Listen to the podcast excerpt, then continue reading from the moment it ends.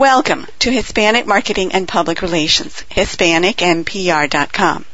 This is Elena Del Val, and my guest today is Jose Azel, PhD, who is author of Mañana in Cuba. Today we will discuss his recently published book. Jose is dedicated to the in-depth analysis of Cuba's economic, social, and political state, with special interest in post-Castro Cuba strategies. He's a senior scholar at the Institute for Cuban and Cuban American Studies, ICCAS, at the University of Miami. A native of Cuba, he left the island in 1961 when he was 13 years old as part of the Operation Pedro Pan, a child refugee program. He has been a guest on programs on Mega TV, PBS, America TV, Gen TV, France 24 TV, and Al Jazeera, among others. Jose, welcome. Well, thank you for having me, Elena. It's such an interesting topic, and I think that before we get into the thick of the book, if you would just help our audience um, get a picture of what the situation is prior to the book, if you will. How how is it that Cuba has arrived at the state that it's in now? If you would just help us understand what is the situation in Cuba today and how did it get to be this way? Well, the situation is desperate uh, in many different levels, and and in, uh, part of what I try to do uh, with this book is describe, in particular, the state of Cuba's civil society, and it's a, essentially a civil society that has disappeared after 50 years of a totalitarian regime on the political side and a centrally planned command economy on, on the economic side. So uh, what we find is a, a civil society that uh, really would be unprepared for the demands of a democratic regime if, if Cuba should take that path, hopefully in the, in the near future, and for the demands of, of a market economy. So uh, what we see is a, really a very difficult situation where people, through no fault of their own, after having to deal for 50 years with, with the rigors of such a system, have really lost uh, the ability to function as we understand how one needs to function in democracy in terms of what are the duties, what are the responsibilities of a citizen in a democratic society. So we, we find that kind of situation in terms of the civil society, which in my mind is probably the most difficult to correct, and of course a deplorable economic condition. Uh, Cuba has gone from um, being one of the wealthiest countries in the hemisphere in 1958 prior to, to Castro to being uh, one of the poorest uh, today the average uh, Cuban uh, income is approximately $17 per month. Um, and just as importantly, is a dysfunctional economy. It is one that simply does not work because it is based on, on centrally planned uh, systems. So um, we, we really are looking at a very difficult situation together with the fact that the uh, end of the Castro era uh, is is nearing its end, if for no other reason uh, other than biology will will will, will prevail. Uh, Fidel Castro is 84 uh, at the time of uh, at the moment, and his brother is a few years younger. So within the next five years or so, uh, at most, we are going to see a change, and, and the question then becomes do we see just a succession like we have seen so far from Fidel Castro to his brother Raul? Or will there be an opportunity for a real transition to another system, something similar to what we saw in the Eastern European countries uh, after the collapse of the Soviet Union? What is the size of the population on the island today? Do you know? It's, it's about 11.3 million uh, Cuba uh, on the island, and uh, approximately 2 million Cuban Americans, depending how we define that terms, outside of Cuba. So you have a diaspora that is uh, probably close to 2 million plus the 11.3, 11.4 on the island. and it's an aging population, by the way. Um, and, and significantly, uh, in terms of uh, the changes that have taken place over the last 50 years, it is a population that today is uh, about 62, 63 percent uh, mulatto or Afro-Cuban, um, which uh, presents all kinds of transitional difficulties um, as as we try to to avoid some of the problems that we could see down the road. In what ways would you say that the the situation that you described a moment ago has impacted the mentality of the population. In other words, 50 years also means that people have grown up in the system and have learned the system as the only, for some people, way of life. How would you describe the mindset of the Cubans in Cuba today? Well, I'll, I'll, describe it along two different uh, lines. One is, is just to single out, and, and it really pains me as a Cuban American uh, to say some of the things that I say in, in the book, because Cuban civil society today, uh, in order to survive, Cubans have developed a survival ethic. Um, the term that we use is resolver. You know, you have to resolve. You have to figure out how to make ends meet every single day. And in order to accomplish that, Cuban civil society has learned to lie, to cheat, to steal as a matter of survival, uh, every, for everyday survival. So in that sense, we're going to find that kind of survival ethic, that kind of mentality that is not accustomed to following the rule of law. So that's one of the aspects that is going to be extremely difficult uh, uh, to to correct. Uh, much harder in my mind that than the economic parameters that can be attacked fairly straightforward.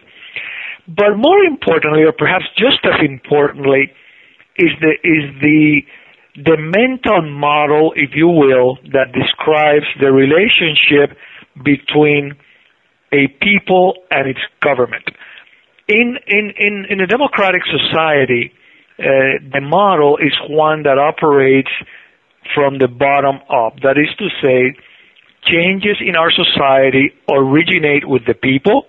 We, we decide what we want, what kind of government and what kind of policies we may want, and according to that, we elect leaders that mirror what what it is that we want. So it's a bottom up type of uh, model describing that relationship. In a totalitarian society, the model is totally the opposite. Um, changes only originate and always originate at the top and then they come down. It's a command system.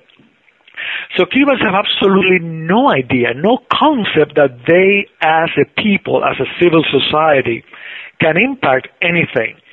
And uh, they will wait, and that's one of the passivity that we see uh, in the Cuban population. Uh, they're trained to wait because changes originate with the government. You have to wait for the government to make the changes. You as a citizen do not have anything to do with it. Um, it is almost, uh, and, and I use the description somewhat loosely, but it's almost like, like a Stockholm syndrome in terms of the Cuban population being kept captive for, for 50 years. So, um, that mentality that has developed one of a survival ethic and two of waiting for changes to come from above um, is traumatic. And, finally, when faced with danger, you know, uh, psychologists will, will tell us that when we face danger, our, our reaction is one to fight or flight. Uh, as, as we understand that in, in, in, in, uh, in the United States. I, I think Cubans have re- reformulated that to, with faced with dangers, they will conform or flee. They will either conform to whatever is happening or they will take, take to the seas, which is obviously one of the dangers of, of uh, uh, Cuba falling into, into being a, a failed state and having a mass migration uh, analogous to what we saw in 1980 during the Mariel boat lift or the Balseros in 1990s. So uh, it's, it's really a, very dynamic situation that, that we're seeing emerging. Uh, economically, it's, it's, it's deplorable. Uh, it's, it's just no economic solution under the present system, and, and none in sight. Have you had an opportunity to visit the island since you left in 1961? No, I, I, I, I um, will not do so. I, I think uh, in very general terms, and, and I don't criticize anybody that does, but I left the island uh, as a political exile. And, and by definition, a political exile is one that uh, does not return until the conditions that brought about his or her exile disappear. And in my mind, if I were to return to Cuba, then my status would not be that of a political exile, would be much more that of an immigrant. Uh, besides, I have been very active in anti-Castro um, writings and uh, things like that for 50 years, so I don't think I'm going to be very welcome at all. In fact, I know I'm not. In other words, if you did go to Cuba, it would be potentially dangerous for you. Oh, they will not. They will. First of all, they will not allow me in. Cuba will not ever grant me the permit to to to in, and, and yes, it would be extremely dangerous for me. In what way then, if you have not been on the island, our readers are curious to know, I'm sure, have you garnered the picture of the current situation on the island. Obviously, you've met with people who have been there and exiles. Would you tell us a little bit about that process? Well, as part of the Institute for Cuban and Cuban American Studies here at the University of Miami, one of the things that, that we do, of course, is we interview uh, recent arrivals uh, uh, constantly, uh, young people, uh, uh, cubanos de a pie, you know, everyday people, as well as uh, defectors from the government. So we are continuously uh, interviewing uh, uh, recent arrivals, and, of course we do monitor uh, to the degree that we always can um, situations on the island. You know, as a social scientist, you don't necessarily have to be uh, on site to be able to make assessments. Uh, when, when history is written, you know, we, we rarely do we have to be on site. So we have a very, very good handle uh, by interviews of, of people uh, living and, and uh, constantly uh, we do this. One of the things that you talk about in the book, I think it's chapter two, is the China model. What are you referring to that when you talk about the China model syndrome? Well, um, 20 years ago, uh, we really had absolutely no idea how a country can transition from totalitarianism and centrally planned economies to a market economy and, and, democracy. Since the collapse of the Soviet Union, we now have in the former Eastern European states some 32 countries that have uh, some successfully, some not, made a transition, and, we can expand on that uh, as well. When people talk in terms of the Chinese model or the Vietnamese model, we're talking about two uh, countries, uh, somewhat differently, but China in particular, that have made profound, relatively profound changes in the economic sphere. They have adopted market mechanisms economically, but have not done the same on the political sphere. In other words, they have limited their changes only to the economic side and not to the political side. The, the end result is that China today, after almost 30 years of relatively uh, profound economic changes, is without a doubt wealthier as a country, but it is not in any way freer. I mean, people are still living under a totalitarian regime. So my uh, my argument in that sense is that uh, some people argue that economic changes lead inexorably to political changes, and the evidence is, is does not support that, since China uh, is still a totalitarian regime, and the same applies to Vietnam, that has also introduced market economies. So uh, I try to uh, to make the point that democracy, political changes are not an ornament, are not something that one uh, puts at the end of an economic reform program, that democracy uh, and the democratic institutions are something that must be instituted uh, very early on in a reform process. In fact, in advance of economic changes, or at least hand in hand with economic changes. When we look at the uh, history of the transitioning companies in Eastern Europe, what we find, and, and the parallels are not something that we can uh, extrapolate to Cuba uh, because there are obviously different cultures, different political situations, and so on. But the one common denominator that we find is that those countries that made democratic changes right away, uh, the Czech Republic, Poland, Hungary, Estonia, have been the countries that have succeeded in today being both most prosperous as well as, as, as democratic. Those countries that sort of took the path of, well, you know, let us uh, begin by making economic changes and we'll worry about uh, democracy down the road. Those countries have invariably failed in, in, in both areas. So, uh, what I try to develop is the argument that democracy is much more than a way of selecting our leaders. Democracy is something that guides us in, in the way that we interact uh, between government and society and is essential for prosperity. It is not ornamental.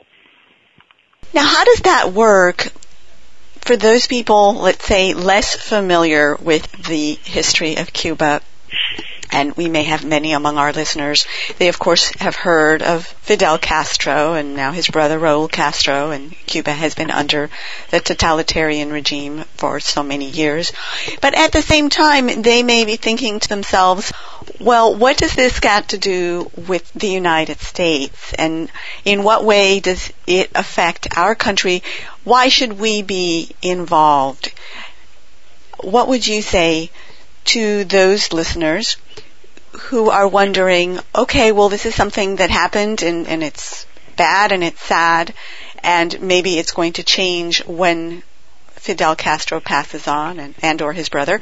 But in what way does this relate to the United States and should we get involved, perhaps is the question in many people's minds. What would you say?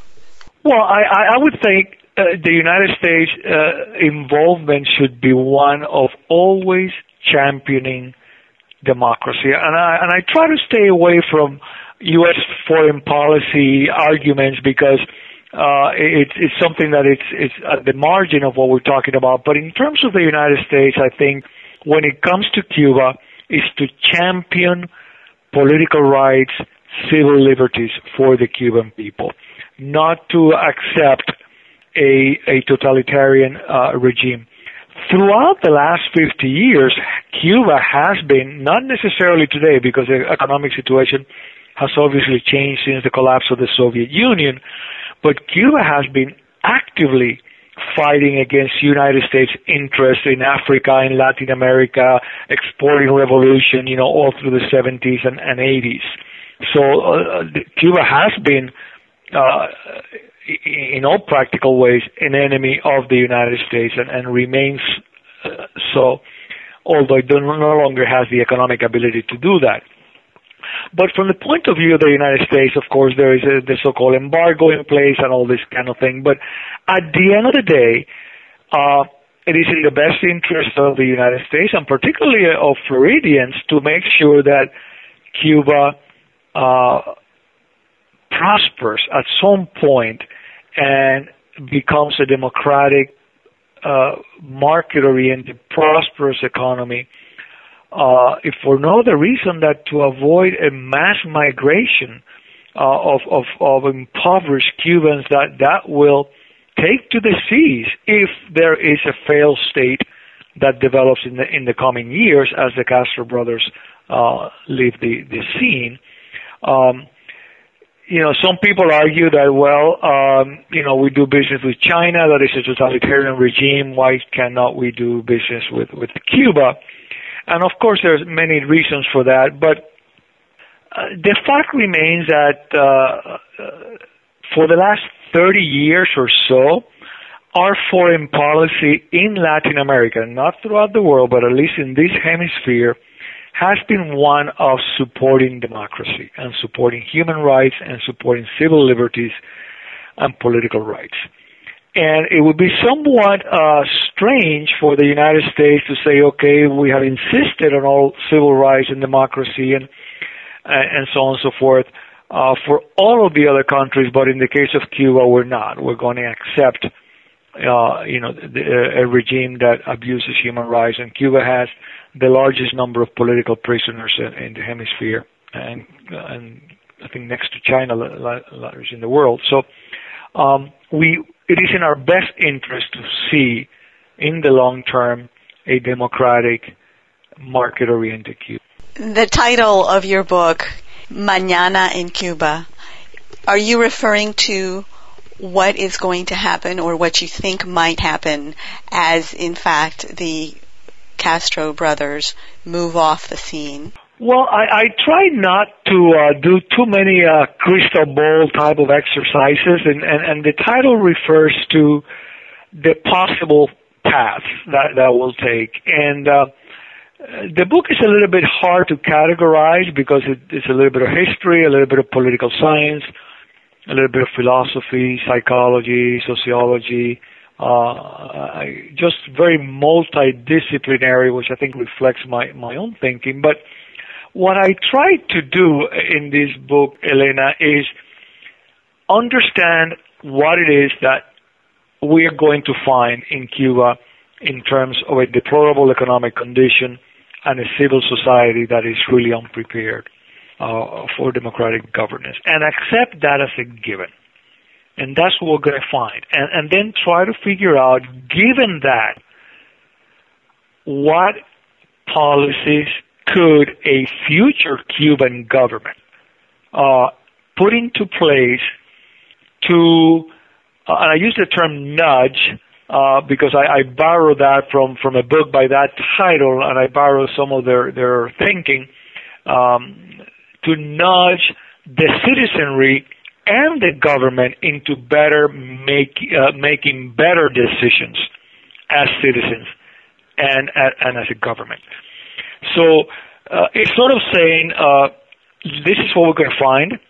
What kind of policies would work for Cuba, given its history, given its uh, idiosyncrasies of the Cuban, and I have a, uh, a couple of chapters there. One that says, you know, carajo, somos como somos, which is, you know, we are the way we are, and and we are impatient and we're irreverent, and and uh, you know, we there are certain characteristics of the Cuban nature that that I try to address and say, given this, uh, what policy? And then I came across this this literature, if you will, uh, or sort of like a sub-discipline of of economics called behavioral economics, where um, uh, concepts such as what, what is called choice architecture are being used today.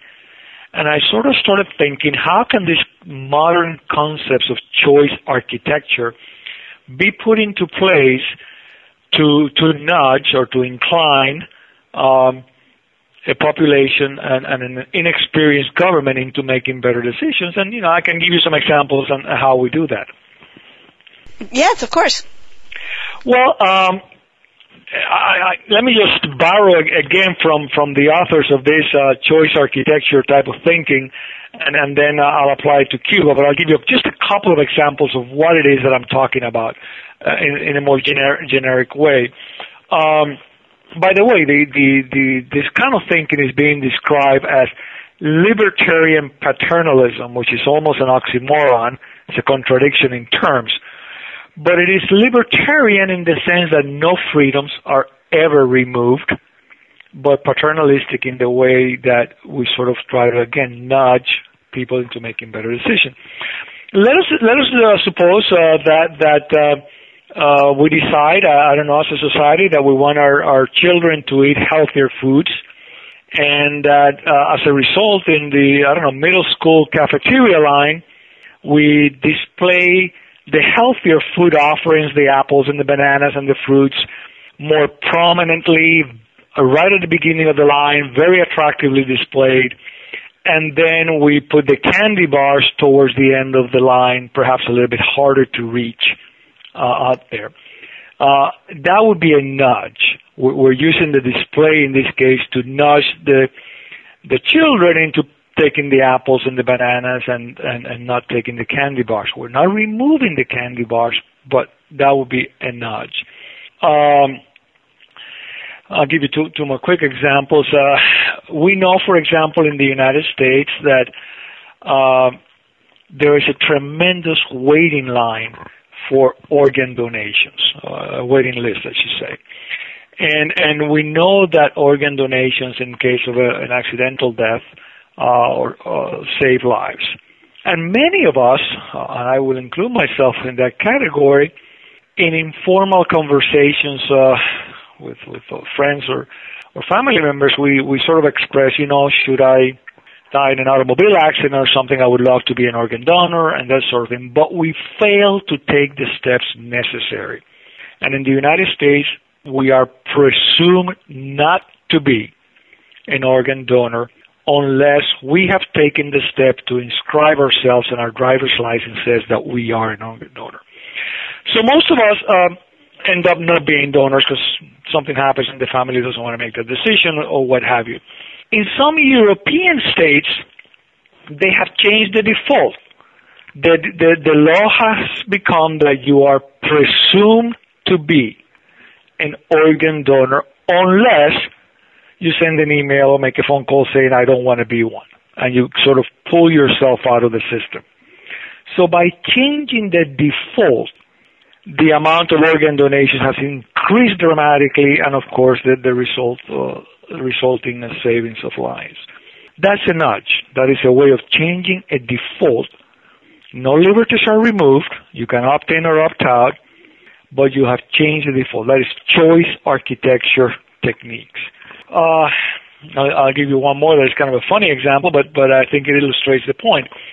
It turns out that in uh, a uh, airport bathroom in uh, one of the Scandinavian countries, they were having a, uh, I guess, a pretty bad sanitation problem. Men uh, were urinating outside the urinals; they were missing, and uh, they, they were trying to figure out how to get the men to to aim properly, I suppose. And you know, one the totalitarian solution uh, is probably the Cuban solution would be to put two policemen there, making sure that everybody. Well, somebody came up with the idea of painting or etching a black fly on each of the urinals.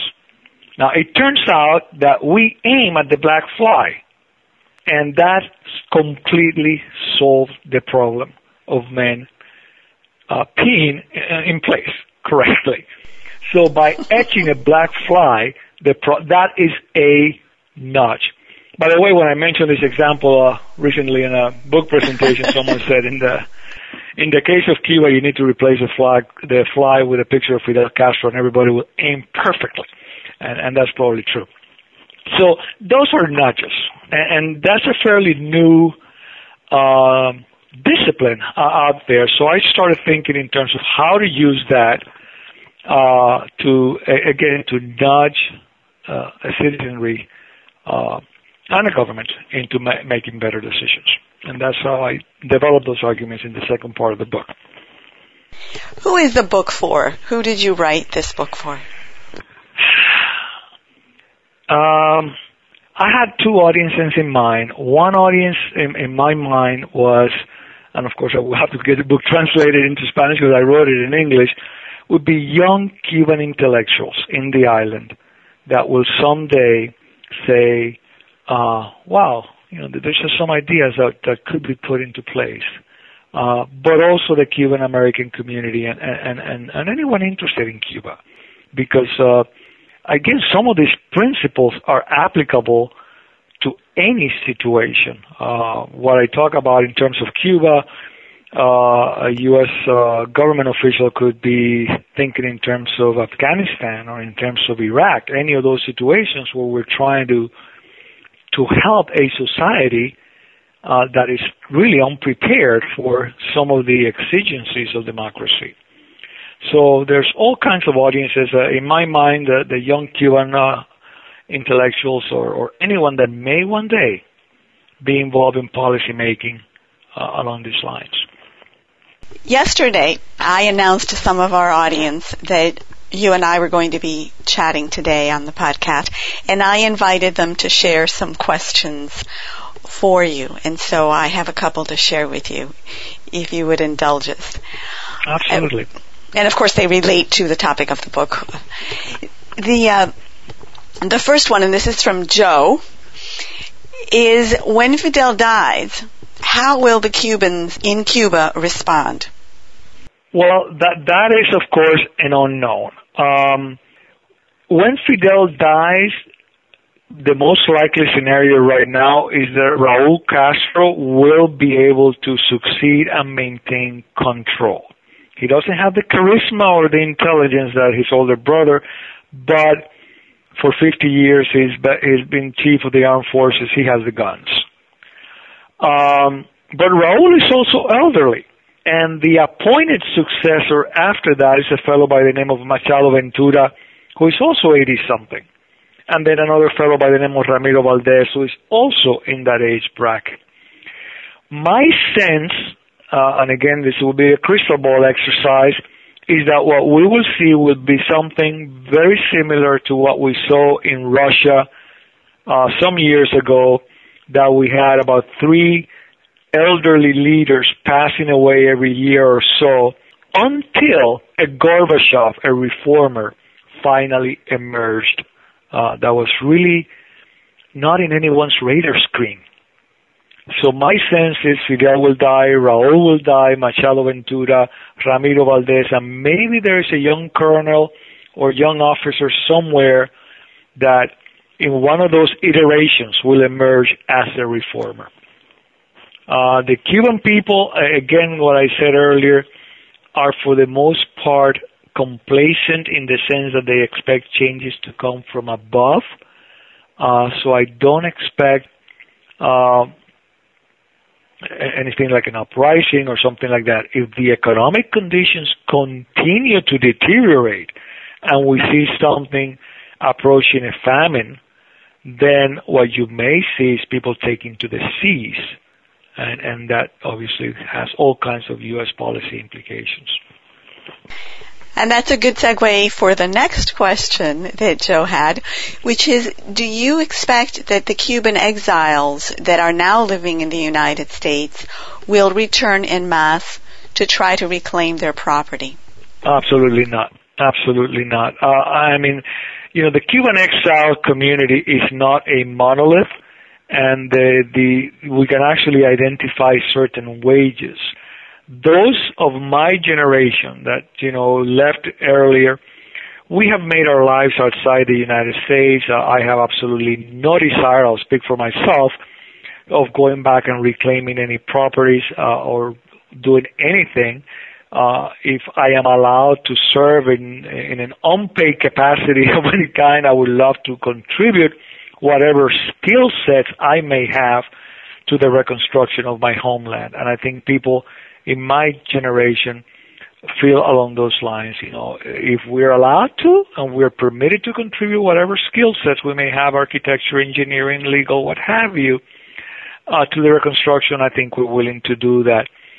The other uh, generations that that left uh, even recently are much more economic immigrants and, and than than political exiles.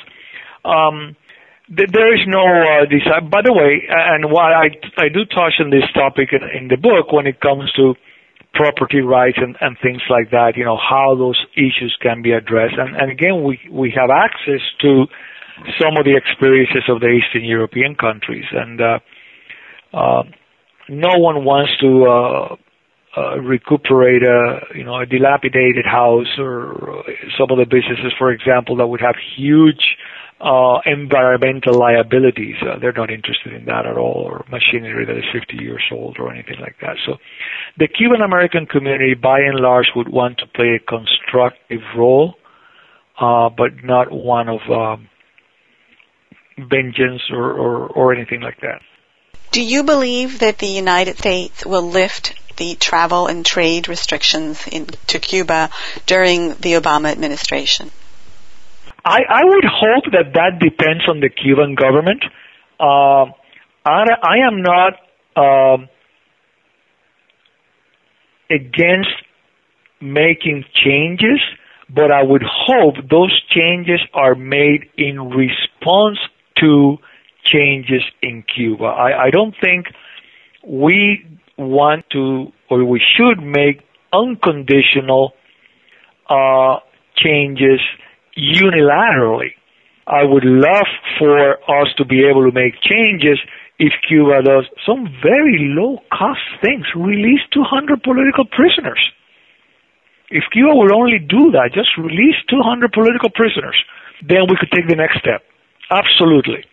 And engage in a quid pro quo. But not to give away all of our foreign policy tools without anything in return. I think as a part of a negotiated process, absolutely but not unilaterally, unconditionally, because then what happens is we have no chips in our pocket to play. And again, at some point, not the Castro brothers, but at some point, I would hope there emerges in Cuba a Gorbachev, some kind of reformer. And we want to be able to nudge that reformer into making better policies. And, and in order to do that, we must have some negotiating chips in our pocket.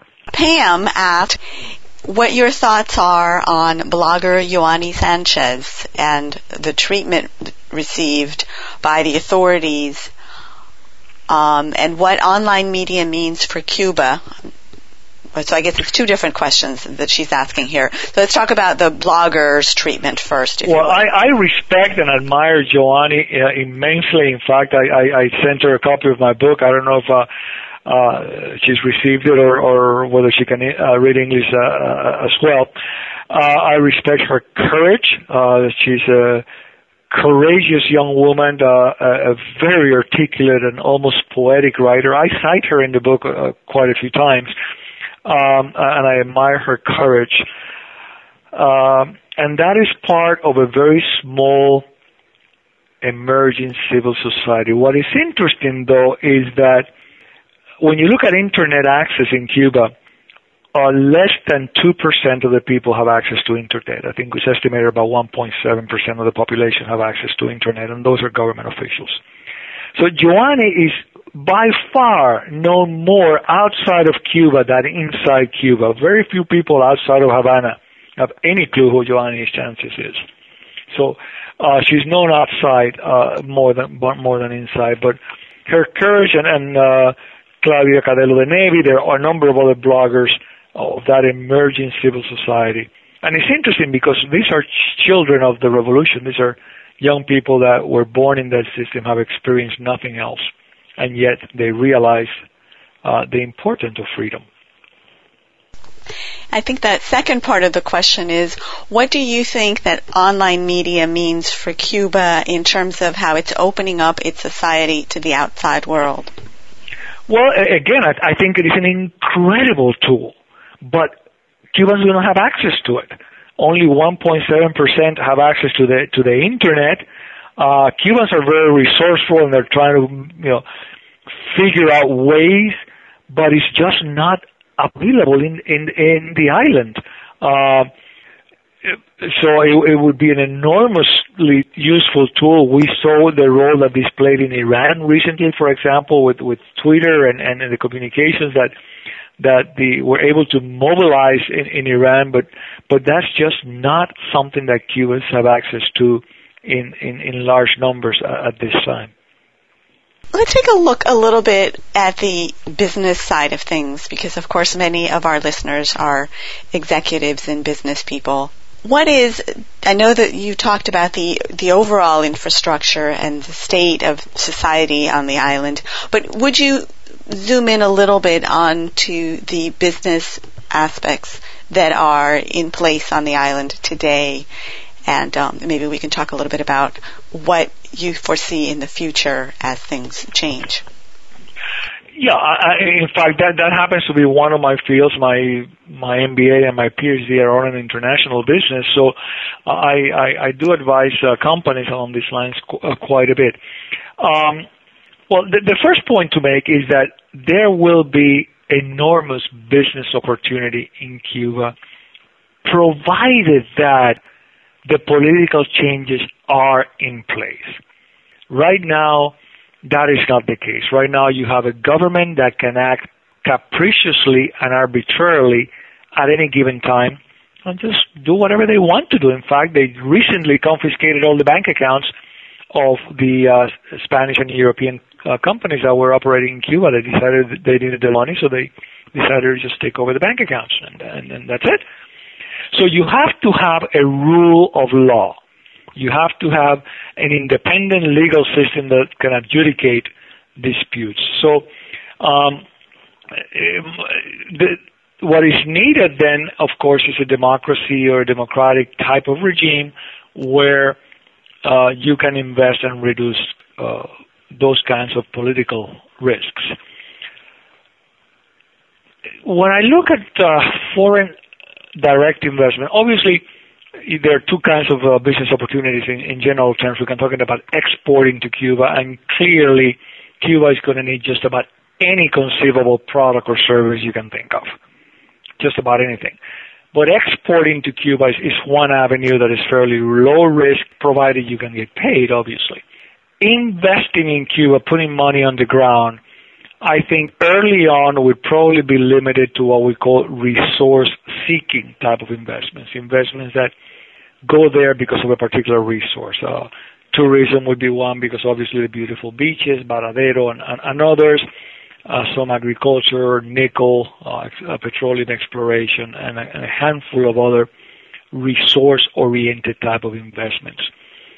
So that those investments will will definitely uh, uh, follow again if there is a, a transition uh, that is moving towards a market economy. Investments of what we call efficiency seeking type investments looking to lower labor costs, and and uh, you know privilege distribution point. Those I do not see uh, in the early years, simply because I don't think Cuba will have the kind of disciplined labor force that you can find in the People's Republic of China or, or elsewhere. Cuba will not have a comparable uh, advantage uh, in terms of offering a low labor force. It will be a very undisciplined labor force, one for the reasons that we noted very earlier in, in the program, that uh, have not developed those kinds of uh, of attitudes towards work. And the third kind is the market seeking type of investments, investments that you would put on the ground to satisfy the local needs. And although Cuba is not an insignificant market, it's in a market of over 11 million people, it is an impoverished market. So I think that would proceed gradually rather than, than aggressively. Um, uh, in terms of market entry strategies, I think companies will choose to export first before they decide to manufacture in Cuba for Cuban consumption. Um, I argue, for example, uh, uh, going back to, to, to these nudging things, that a future Cuban government that is truly interested in attracting foreign direct investments into Cuba, which I think is absolutely necessary, should very well consider dollarization of the Cuban economy. Because dollarization of the Cuban economy has a number of benefits, but from the point of view of foreign direct investors, it of course it eliminates the currency risk and the risk associated with devaluations of currency and, and things like that. So if we see changes of that uh, category, then I think the opportunities will be enormous. You talk about the Big Bang argument. What are you referring to? Well, in, in the Eastern European countries, well, uh, keep in mind right now that in Cuba, everything belongs to the state. There's no private property. There's not a private barbershop. There's no private ownership of, you know, a grocery store or anything. Everything belongs to the government. Private property as such is, is, is, is outlawed. One of the uh, uh, debates in some of the Eastern European countries was whether to privatize things very quickly. In other words, just completely sell off all of the state property to, to, to the people or to foreign investors to uh, very aggressively uh, or to go more gradually and go in certain stages. And then you have a question of how do you privatize it? Do you use vouchers that you know give vouchers to the people that they can use to buy and, and all kinds of of um, technical aspects that that that uh, go into that, and, and I cover a few in, in the book. Um, the other approach is to go slow. My my uh, intuition is that somewhat a combination that I think Cuba should immediately privatize everything that is a small enterprise to release the energies of the Cuban people, to release the entrepreneurship of the Cuban people. You know, any small businesses, by all means, privatize everything immediately, just give it away to the people, let people become entrepreneurs and owners and, and, and, and, and do their own thing right off the bat. But take a little bit more time in privatizing the large state-owned enterprises like the power company, the utilities, telephone and things like that because there's a lot of corruption that gets associated with that if you do it very quickly, if you don't have all the right tools in place. You want to have a, a very transparent bidding process. You want to be able to assess the right value. And, uh, you know, when people, uh, we look at Russia, for example, uh, an example of, of how bad things can go, uh, I think about two years ago, uh, Forbes magazine published an article in which it noted that Russia, at the time of the article, um, which was about 16, 17 years since the collapse of the Soviet Union, Russia at that time had the second largest number of billionaires in the world, second only to the United States, surpassing countries like Germany. Now, you look at that and you say, in 16 years, how could that possibly be? Either Russians are the most brilliant entrepreneurs in the history of humanity, or they stole everything. And when you look at these billionaires, you find a lot of ex-KGB members. So one of the dangers is that if you have economic changes taking place without democratic institutions without a very aggressive, investigative, free press that want to stick its nose everywhere and, and examine and investigate and, and so on and so forth. What you may end up with is not a democracy, but uh, what we call a kleptocracy, uh, a state, you know, a state of thieves, and uh, we wouldn't want that. We don't want a kleptocracy. We want hopefully a transition to uh, democracy and not something you know, like Ali Baba and the 40 Thieves. Now that makes me think about the transition that you're talking about. How do you move a society, assuming that the country decides that they want to move away from the totalitarianism that is in place toward something a little more, a little less totalitarian, let's call it that. How do you transition the people from their current mindset into an entrepreneurial mindset because that of course is a complex process. It's the way of thinking that is so alien in many ways to this, the way that things are now. Well, and that is precisely the, the challenge that, that, that I tackle in, in, in, in the book, uh, Elena. Uh, for example, on the political side, I propose for Cuba that whoever is in charge, whenever the future Cuban government comes into play, that they consider, and this is kind of a, uh, I do this as a polemicist because I, I want to sort of get the debate out there, that they consider a parliamentary type of system. Now, parliamentary systems are really not uh, well known in, in, in Latin America, with the, obviously the exceptions of the Caribbean islands in all of the Latin American countries have traditionally adopted presidential systems uh, following the United States lead of a, of a presidential system. So I'm saying Cuba's future government should consider a European type of parliamentary system. And my, my thinking in the book is not that a parliamentary system may be superior to a presidential system or anything like that. That argument has been going on for 200 years I'm certainly not going to solve it in 200 pages or 20 pages for that matter. but only because it offers certain ways that would nudge the Cuban people into better decision making. Uh, you know, in a presidential system, uh, we have been very impatient. We elect a president in Cuba, Uh, you know, for four years, what the term was. And if we don't like, and we do this all in Latin America, we don't like what's going on, we, we want to change president two years into the term, we have a coup d'etat, we have un golpe de Estado. We're not prepared to wait until the next election. Well, a parliamentary system has the virtue that if you want to change governments every week, you can do so by a vote of no confidence. But at least you're doing so legally under the Constitution. So it addresses that kind of impatience. It also has the virtue that uh, it, it makes a distinction between the head of government which can be a very boring guy that is, you know, the guy that makes sure the trains run, run on time, that, you know, worries about the budget and, and the day-to-day operations, the, the chief operating officer, if you will, to use the business terminology.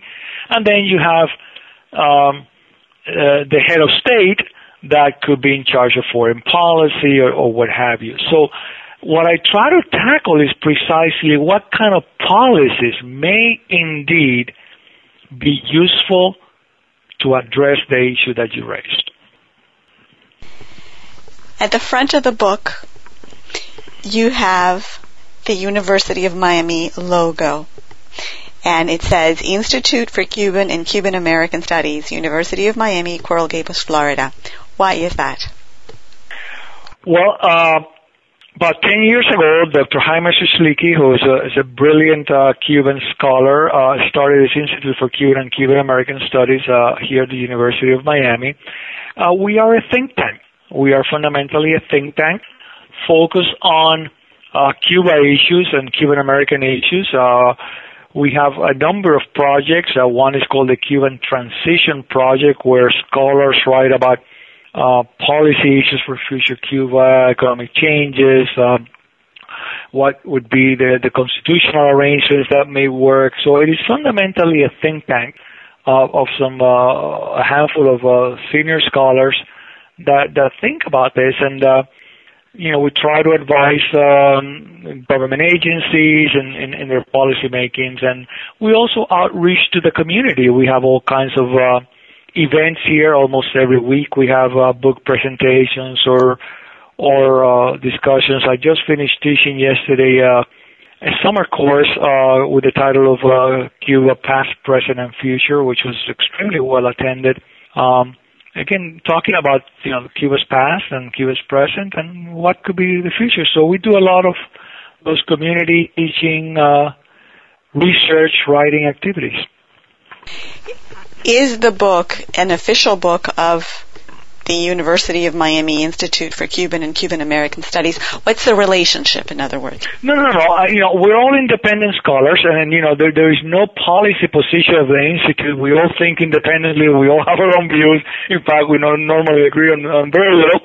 No, no. This is all, this is my own effort. Um, you know, we have different scholars with different points of view. Uh, Dr. Suchlicki, as I mentioned, that is a historian. Uh, Dr. Andy Gomez, for example, focuses on, on education and civil society. Uh, I come from the business community. I was a chief financial officer of a uh, large publicly traded company. Uh, so I come from the business community. Um, in fact, uh, uh, I, I do this uh, pro bono. I, uh, Dr. Suchlicki, about 20 years ago, di- directed my uh, doctoral dissertation, uh, actually about 25 years ago. And about three years ago, he called me and says, uh, Jose, I need you. I, uh, I need you to come work. I was retired, happily retired. Says, you know, I need you to come and work. Uh, I can't pay you anything, but, uh, I need someone with your background, uh, in business and academics to come and help us with, uh, some of the, the economics. And, and, uh, so here I am. So we all have our own views, our own backgrounds, our own areas of expertise. So this is just my private effort. In fact, this is a book that I have financed personally, and I'm uh, trying to get translated into Spanish, and uh, because my goal is for this to circulate in Cuba. The proceeds of the book, I am donating every all the proceeds, all the author royalties. I am donating to the Institute for Cuban and Cuban American uh, Studies, so I have no financial interest in, in, in that other than to help the institute. What two or three suggestions would you share with our listeners that can help them In, in terms of books or in terms of uh, uh, how to go about it or? Yes, what can they do if for those of our listeners who are interested in learning more about Cuba and about mañana in Cuba, what's going to happen or what might happen to Cuba in the future? What three suggestions would you share with them about things that they can do? Well, uh, there's uh, a couple of things that, that come up uh, to mind. Uh, we have a, a web page at the Institute for Cuban and Cuban American Studies where we publish uh, a, a very, very large number of weekly or articles, uh, some very scholarly, some very popular. So one of the things I would suggest is, you know, get in, get on the ICAS mailing list. Uh, so you you receive all of our publications, uh, and you receive notifications of, the events that take place here at the institute, and they're they're all uh, typically they're all free uh, at no cost. So getting into the ICAS mailing list or, the ICAS uh, Facebook page uh, is, uh, one thing. Also accessing our web page because there are a number of publications there that are listed. Um, in terms of, of the future, uh, my book is uh, is probably one of the few offerings where uh, I look at a little bit of the history, a little bit of what it is that we're going to find objectively, and how the changes may come about. Um, there is, uh, Elena, a very uh, vast literature on the transition. It's actually it's called transitology. It's almost like a field in its own right now in the last 20 years. And I sort of distill that literature in a couple of par- in a couple of uh, chapters uh, how transitions can come about. Uh, in the case of Cuba, for example, I would venture to say that it has to be from the top down. That is not going to be one that originates with the people necessarily. It's going to have to probably be one that originates at some point with the military because the the FAR, the the uh, military armed forces in, in, Cuba, is about the only game in town. So I uh, probably in terms of of a, of a shortcut to, to a vast literature, I think Mañana in Cuba is probably a good bet. And where can our audience get uh, the, the book? Is it available nationwide? It's available online through Amazon and Barnes and, Lo- and Noble, uh, uh, both uh, online. Uh, locally, it's available on Books and Books in Coral Gables and I think Miami Beach, as well as uh, Libreria Universal on 8th Street. But uh, the best bet is online. I, I think that's uh, uh, that's the best bet. It's available in hardback and, and uh, paperback as well, and also in the Kindle edition in Amazon. Thank you, Jose, for joining us from Miami, Florida. Thank you for inviting me, Elena. It's been a pleasure, and I hope uh, you know I can answer all the questions as we go along uh, in the future from your readers and uh, your listeners. Anytime you want to come back and talk about the topic a little bit more, you're more than welcome to. Thank you. And to our audience, thank you for listening to Jose Azel, PhD, author of Mañana in Cuba. Today we discussed his recently published book.